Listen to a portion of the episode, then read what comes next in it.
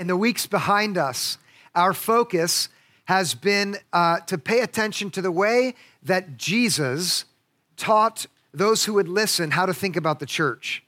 Uh, for three weeks now, we've paid close attention to the way that he describes in, in vivid images to those who are wanting to follow him how to think about the church, not just to have something to think about so that his teaching would change them. Uh, last week, we listened to his instruction about the vine and the branches. Uh, Jesus made it plain that if we would understand ourselves, each one of us, as a branch intimately connected to Him, the vine, then we would see in our own lives things beginning to grow that would be good for the world. Uh, the week before that, we considered the image of the flock uh, over which Jesus is the shepherd, and each one of us was invited to see ourselves as a sheep.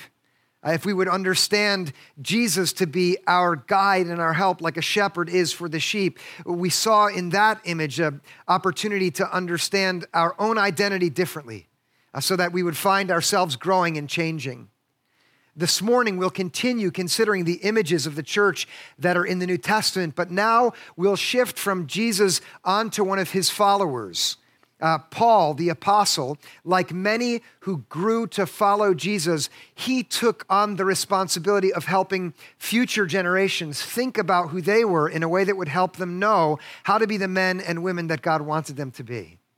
Uh, Paul and others like him wrote letters which we have now in our New Testaments, which are rich with imagery meant to help people, even to this day, understand who they are before God. And this morning, we're going to consider an image that Paul used to help people in a very particular place in a city called Corinth understand who they were.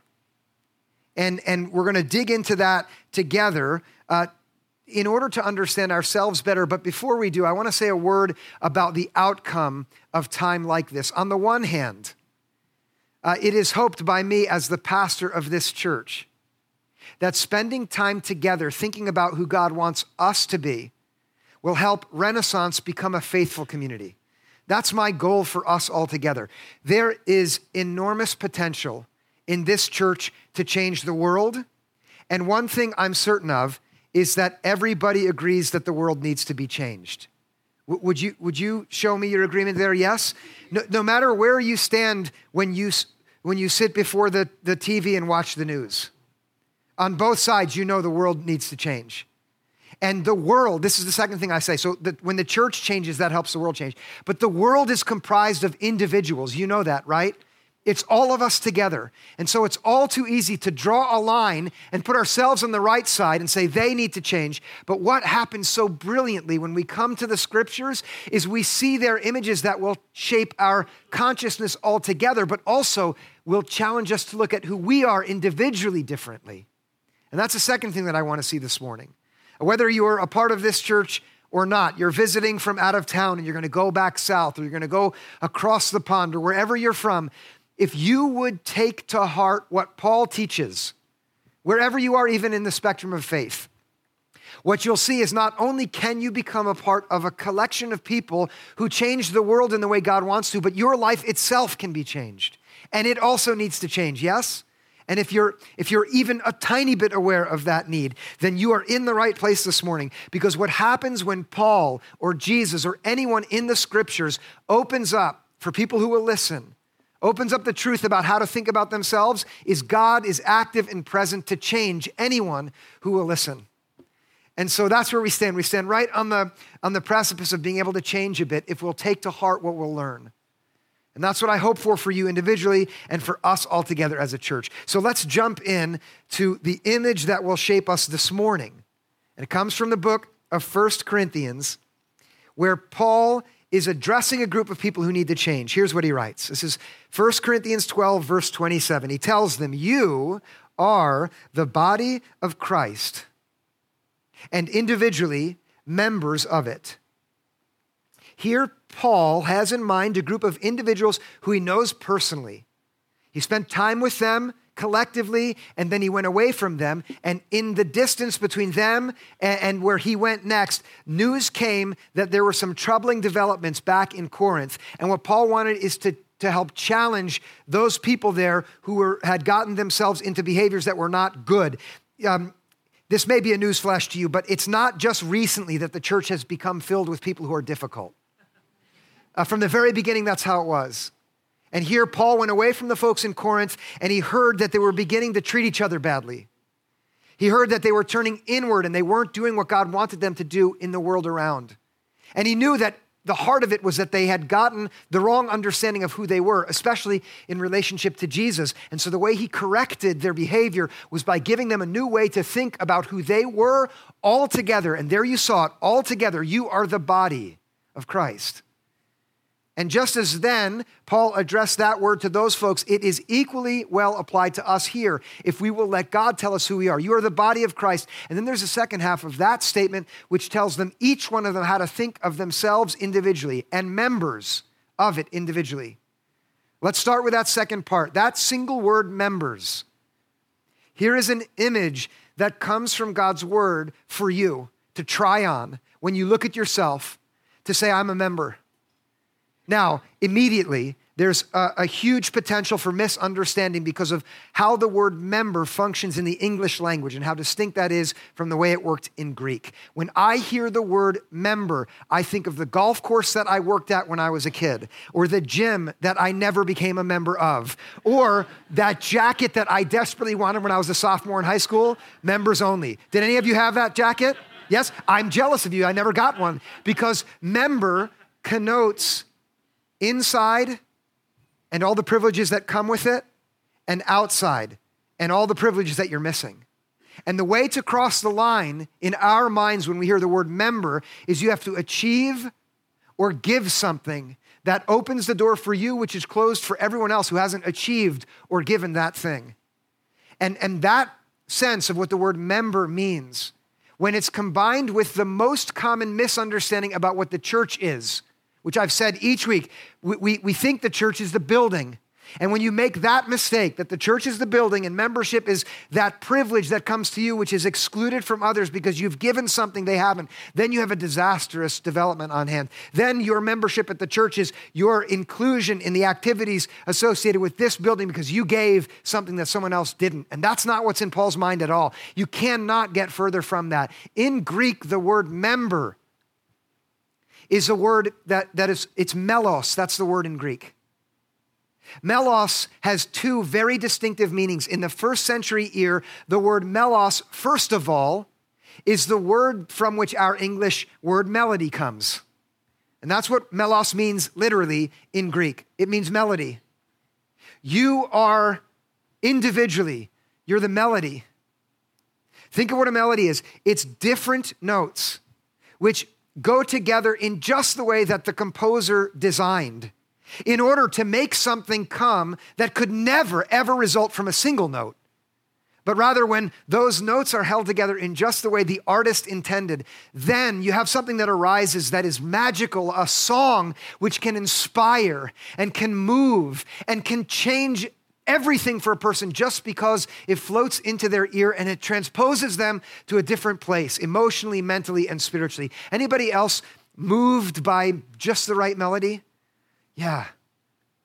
Try that on. You are the melody, which the composer himself is putting together. That's the first meaning. The second meaning of that word, melos, is much more earthy. It's in Paul's mind very obviously in 1 Corinthians. Melos also means member in the sense of being one part of a physical body. Your hand, your foot, your eye, your ear, your nose, those are all called melos. They're members of a body. Like a melody on their own, a single part of the body does nothing, just like a note on its own does nothing. But when they're brought together and held in relationship with the rest of the different parts of that body as the Creator intended, why then you have something that has agency, a body, something that can go somewhere and grasp something. Uh, some, something that can actually go and exert power for good in the world. And that is in the mind of Paul when he thinks of the folks in Corinth who are all now going their own way in a way that's destructive rather than in the way they should. And to correct them, he reminds them that they are members of something in particular. Now, you try this on for a moment. You are melos, you are a melody. And there's a composer who's writing the song. You are an individual, discrete member, part of a body that is mysteriously being woven together. Not just here in Summit, of course, yes, here at Renaissance Church, but wherever anyone who's willing to come to the place that those who were opening their ears to Paul's instructions, where they had come, which is they'd come to the place to say, We want to know who we are from God's perspective. If you're ready to come to that place, then you're ready to hear this. You are a member of the body of Christ. This is the image that will unfold this morning. It's members of the body. And now, if you will try that on for a way to understand who you are, which I implore you to this morning. If you'll do that, if you look at yourself and you'll set aside all the other ways that you've been tempted to assess your value or think of your true identity or embrace you, who you are, if you put those aside and say, What might I learn if I listen and let God tell me that I'm a member of this body? What might happen? Well, I'll tell you, then you will be transformed individually, and then we will together. If we'll learn to embrace what is behind this particular idea that we are individually notes brought together or parts of a body arranged in just such a way, if we'll take that to heart, the three areas where we'll see radical change is first in relationship to Jesus. And this image means to teach us, every one of us, wherever we are in faith, about how to see ourselves in relationship to Him. Secondly, in relationship to the rest of the people that we happen to be gathered together with in this community. Think about how strange it is that every week we come together and then we go apart. Does that ever strike anyone else as strange? There's a reason that God's bringing us together. That's the second area. What should we think of in relationship to each other? And then, thirdly, and this one I feel very emphatic about, it'll change our way of understanding us in relationship to the world where God has put us. And this is what I want to take us through is how to let this image shape those three different ways of seeing ourselves. Let's start with how uh, this image helps us see ourselves in relationship to Jesus himself, that we're members of his body. I want you to look here at a statement of Paul's from another letter he wrote in the book of Colossians. There, he's trying to help shape the mind of the people that have gathered in that ancient city in Colossae, and he tells them the truth about Jesus in relationship to them. In verse 18 of chapter 1, he says, Jesus is the head of the body, the church. Here in Paul's mind, again, is the understanding of all the people that God has gathered together. And when he thinks of them all with each other, he thinks a body. It's Christ's body. And each one of them is a different part of the body. There is one part of the body that is exclusive to Jesus. No one else in the community will ever have this position within the body, and that is the position of the head. Now, Paul teaches in Colossae, and we're meant to receive it here, that if we will think of ourselves as a member, a part of the body, as a note in the song, what we must always keep in our own minds is that when it comes to the composer, it's Jesus. When it comes to the creator who's holding it together and governing and guiding the body of which we are a part, it's not any one of us, it's Jesus himself. And as you will know, the, the most uh, the healthiest uh, setup within any given body is such that all of the parts fall in line beneath the one which is in charge, and that's the head. If my foot decides one afternoon, you know what? I'm tired of my brain. And from now on, I'm just going to go where I feel like going. Things will not go well for my body. Um, I wrote in my notes here to demonstrate, fall over and say, see, but I'm not going to do that. You get it, right? I don't need to do that.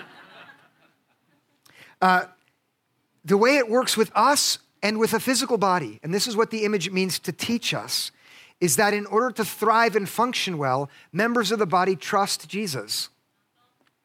Because if any part of your body develops its own intentions away from your head, you're in trouble. In, in 2014, Baylor, Medical, uh, Baylor University Medical Center published a paper uh, entitled The Alien Hand Syndrome. This is a, an actual uh, medically uh, assessed condition uh, in which the phenomenon is described as follows. This is a, a quote from the paper One hand is not under the control of the mind. The person loses control of the hand, and it acts as if it has a mind of its own. Alien uh, hand syndrome describes involuntary, complex, goal directed activity of one limb, along with the feeling that the limb is foreign or that it has a will of its own. Uh, you can go online and see videos uh, with interviews of people who suffer from this syndrome, and, and it causes them to do things with their hands that they're not intending to do without their intention. They turn off the lights, they grab food off of people's plates in restaurants, they lash out violently toward. It's not funny. But can you imagine how, how your whole body would be thrown into disarray if any one part of it decided that it would be best for it to assert its own will over against the head? And that is in Paul's mind when he wrote to the folks in Corinth and when we ourselves are willing to receive it from God, that if we're going to see ourselves as we are, which is members of this body, then the best thing for us to do first is to trust Jesus. Because Jesus has the truth to tell us, Jesus has the guidance which we need. Jesus can direct us in life in a way that is best for us and and the moment we start to assert our will over against him, we are going to throw ourselves and the body of which we are a part into a direction that's not good for it. And listen now, try this out and make it concrete. Jesus says to us, let your yes be a yes and your no be a no. How many times in life are we thrown into disarray because we can't say the truth or we try to misrepresent ourselves? Jesus says, no, be honest. Uh, Jesus says, stop Stop uh, trying to get the speck out of your neighbor's eye when you have a log in your own eye. How much better would your life be if you stopped fussing at the, the imperfections in the people close to you? Yes? Gosh, y- yeah. You're, you're thinking of the speck in your neighbor's eye right now. Uh, Jesus says, make your priority loving God and loving your neighbor. Don't worry about all the other things that the world has told you are the most important things. Don't do that anymore. Stop worrying about all the other things and just say, God, what is the path you want for me? If you do this, you will have peace, Jesus says. Stop worrying. If you are, if we're going to be members who trust him, it will mean taking to heart the guidance that he gives us, just like a body functions well when the head guides all of its movements. Not only with regard to what to do, but also the truth that Jesus tells us if we would let him speak to us with the authority of a head, it would go so well for us. Try this out. Here, listen. Jesus looks at you and he says, I know the scales that you're using to measure your value. I understand. I know the world has conditioned you to think that you're worth how much money you have or the achievements that are in your life, minus all of your failures. And I know your regrets and your shames. I understand that. And then Jesus says, Would you let me take those scales away from you? And would you look at yourself through my eyes? You're a beloved daughter, a beloved son. Uh, you're not worth uh, you're worth so much to me that I've laid my life down for you. Trust me. It, being a member of the body in which He is a head is taking His assessment of us to heart and trusting Him. It is hoping because He teaches us to hope. It is striving in the ways that He wants us to strive and letting go of the things that He wants us to let go of. It is choosing to embrace His forgiveness of us and passing it on to others. This is the first virtue of this particular self understanding. As a member of the body of which Jesus is the head, we are invited to trust Jesus. I invite and implore you to trust him. That's number one. Now, if we'll do that, uh, the, the, the, reason that uh, this image includes a body which has many parts is that, secondly, there is virtue in this self understanding for all of us gathered together. Uh, the, the second sphere in which this understanding of ourselves as members of Christ's body holds great potential for shaping us is in relation to the people that are all around us right now in this room.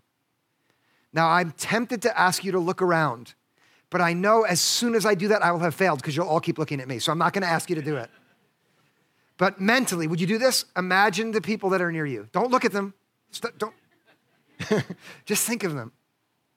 And all of the people that have ever been brought in in one way or another in their best efforts to be a part of the church. Maybe it's another church that you're a part of or a place that you've been in in the past. All of these people all together. Think of them for a moment. What the Bible teaches us is that every one of them matters more to God than you could ever dream. The ones you love being close to and the ones you ran away from at the old church.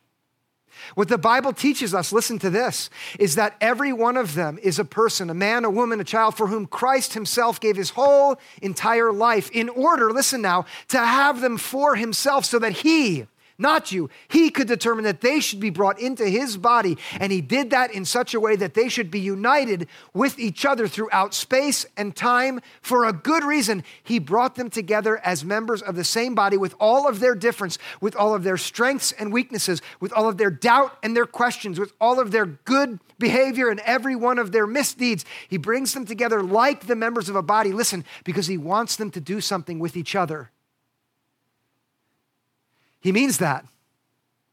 There's a reason why we do not want you all to go home and watch church on your own in your living room.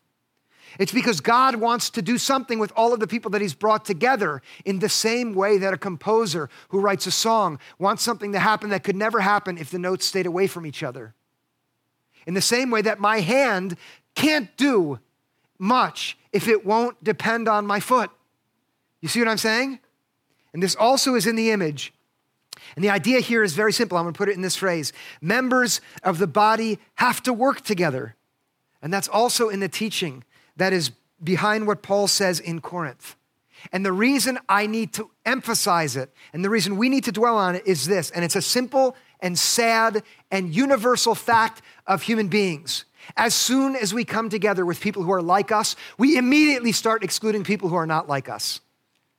And sometimes it's okay, sometimes there are lines that should be drawn, but almost always our natural instinct to our own detriment, and certainly to the detriment of the body of Christ, is to circle up with like minded, like styled, like voting, like whatever sort of people, and then push away everybody who's not like us. Do you know that this is true?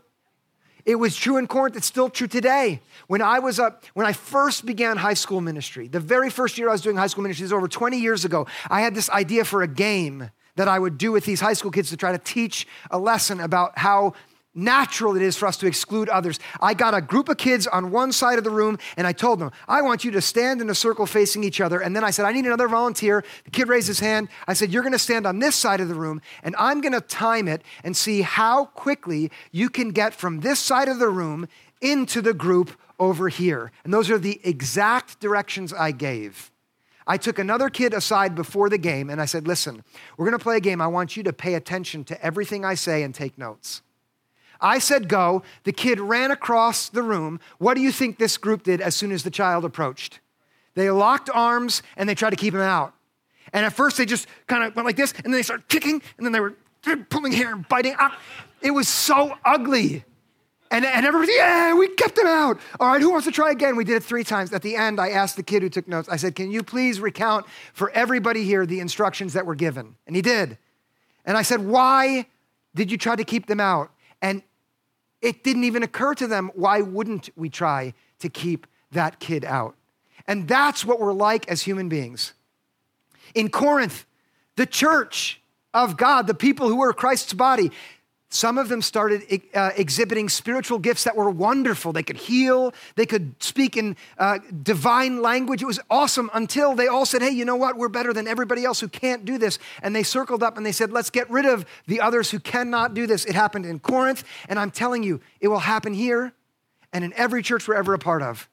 The impulse will be to circle up and exclude. Look at the list again. If members of the body are trusting Jesus, they can't possibly do that because that's not how Jesus operated. Do you know that?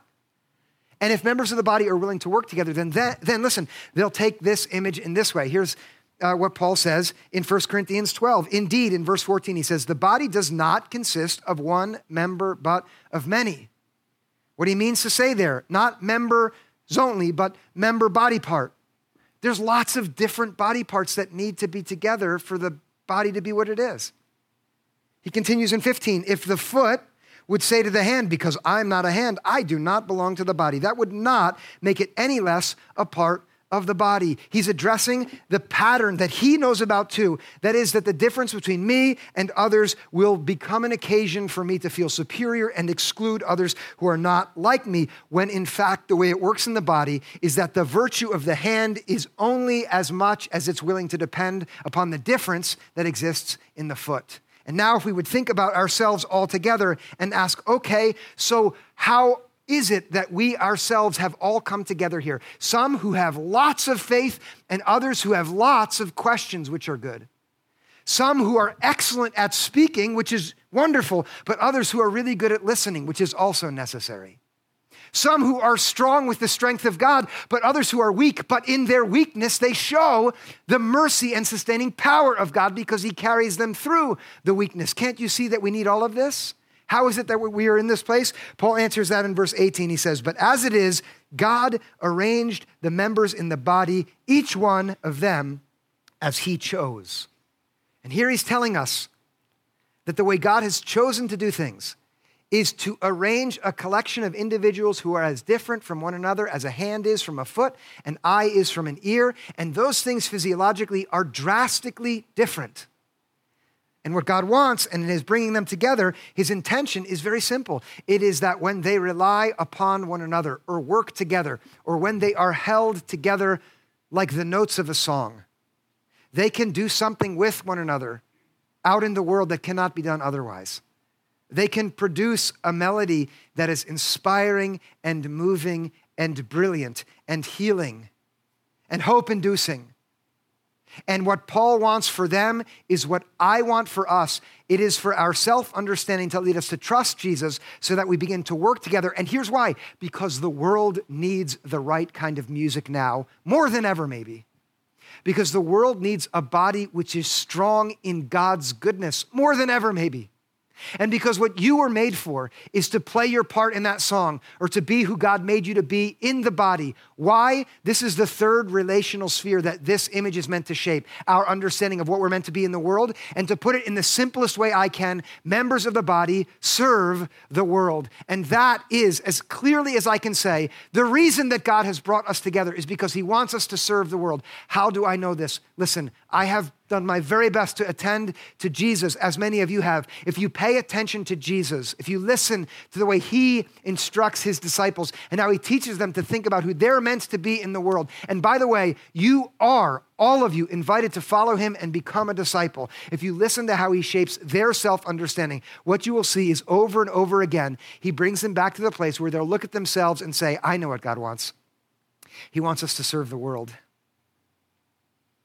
Do you know that?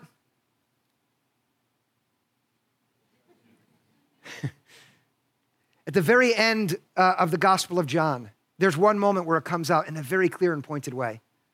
Uh, after Jesus had died and then was raised from the dead, he meets the disciples and they're overjoyed and at the same time they're still unnerved. And he breathes the Holy Spirit upon them, giving them peace, and then he gives them a, a single line of instruction. And the instruction teaches them that the way they should look at themselves as sheep of this good shepherd, as branches of this living vine, as members of this body, comes down to the single way in which they should go into the world. It's John 20, 21. Here's what Jesus said to them there. He said, As the Father sent me, just as the Father sent me. That means in exactly the same way that my Father sent me into the world, so I send you. And if we look at the sweep of Jesus' life and ask, How did the Father send him? Well, there's no single word that captures it better than servant. Uh, some of you will know this. Jesus said, The Son of the Son of Man came not to be served, but help me here, to serve and to give his life as a ransom for many. How can we be his body unless we also see ourselves as ones who, first of all, aren't sent into the world to get something, and to be served, but rather to serve. And that should be our self understanding. That here we've come together into the church, the body of which we're members, and we're trusting Jesus and we're working together. Why? So that we can get going serving the world, which so desperately needs serving, rather than coming to the club where we're members because we've paid something so we get something for ourselves. You see the difference?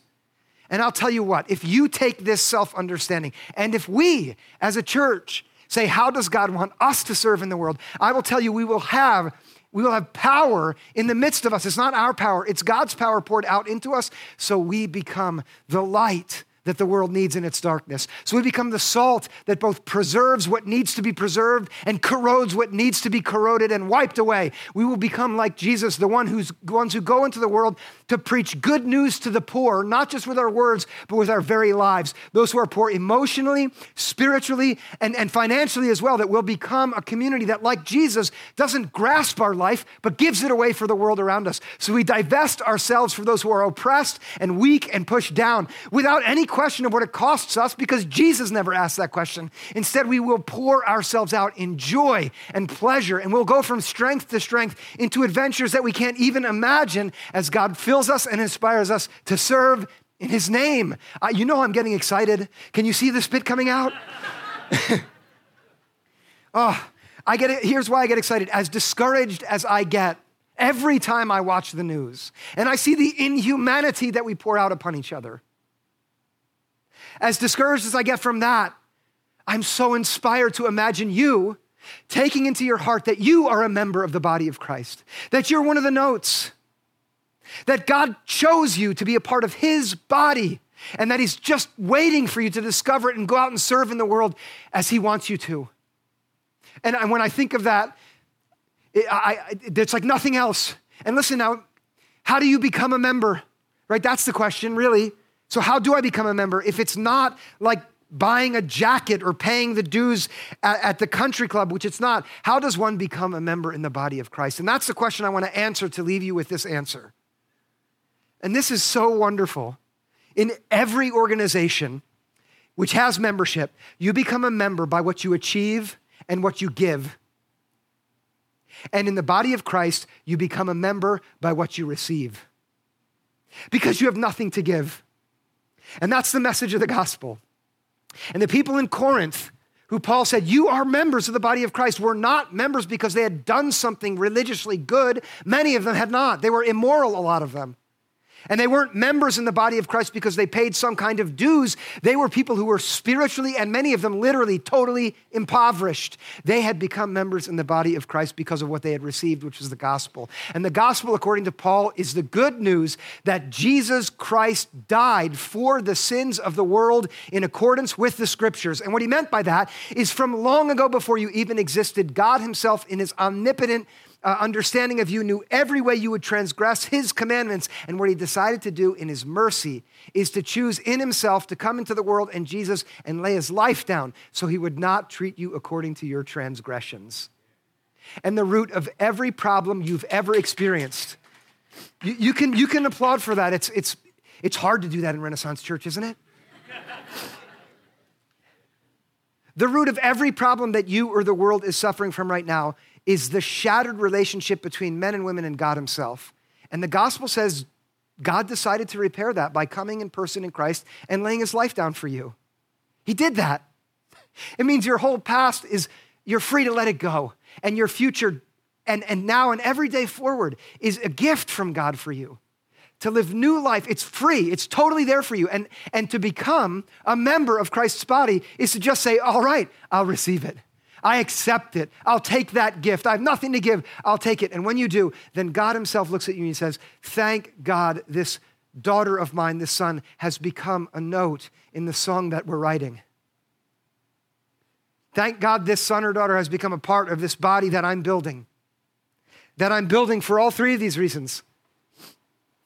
So that not just with her mouth, but with her heart and her life, she's learning to trust me. And that's what Jesus wants. Like any part of the body functions best when it trusts the head.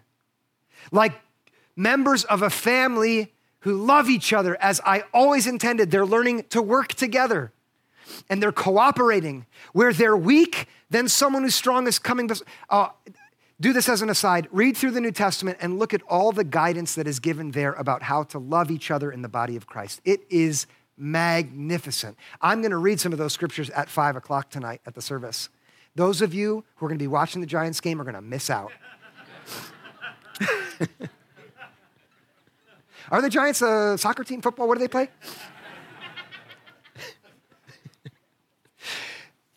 and, and listen, this is the big point, and I'll end with this. The reason that we're, we've been set right with God by God's grace, and the reason why we're invited to be a part of a community where we see ourselves in the right way, is for the sake of the world for which Jesus Christ died. And so we're not permitted, if Jesus is our head, to let the world go. We're responsible for it. Like Jesus made himself responsible for it. And that's a joy because he's the one who's going to empower us to serve the world as he wants us to. And, and that, I'm telling you, that will be the very best thing for every one of us to get about that business. And I, as your pastor, am committed to doing everything I can to help build us up with the word so that we can serve as God means us to. That's my commitment. Uh, would you join me in prayer? God, we love you so much that you would call us sons and daughters of yours by your grace. That you would pour yourself out in Jesus so that you could have us as a part of the song, the body that you're building. Uh, God would, this time together for all of us, whether we're a part of Renaissance Church each week or this is just the one week we're passing through, would this time have given us a challenge to the way we're meant to look at ourselves so that we would see ourselves with fresh eyes so that we would grow in trusting you and it would be the best thing for us, so that we would grow in depending more and more in relationships of mutual dependence with the other people that you've brought into your body. And so we would get about the most important thing, serving the world together in your name. God, I ask that you would continue to strengthen Renaissance Church so it would become what you mean it to be, sent into the world just as the Father sent the Son. And then would you give us joy together as we continue to grow uh, so that we would reflect your joy in this world which you love. And we pray for this in Jesus' name. Amen.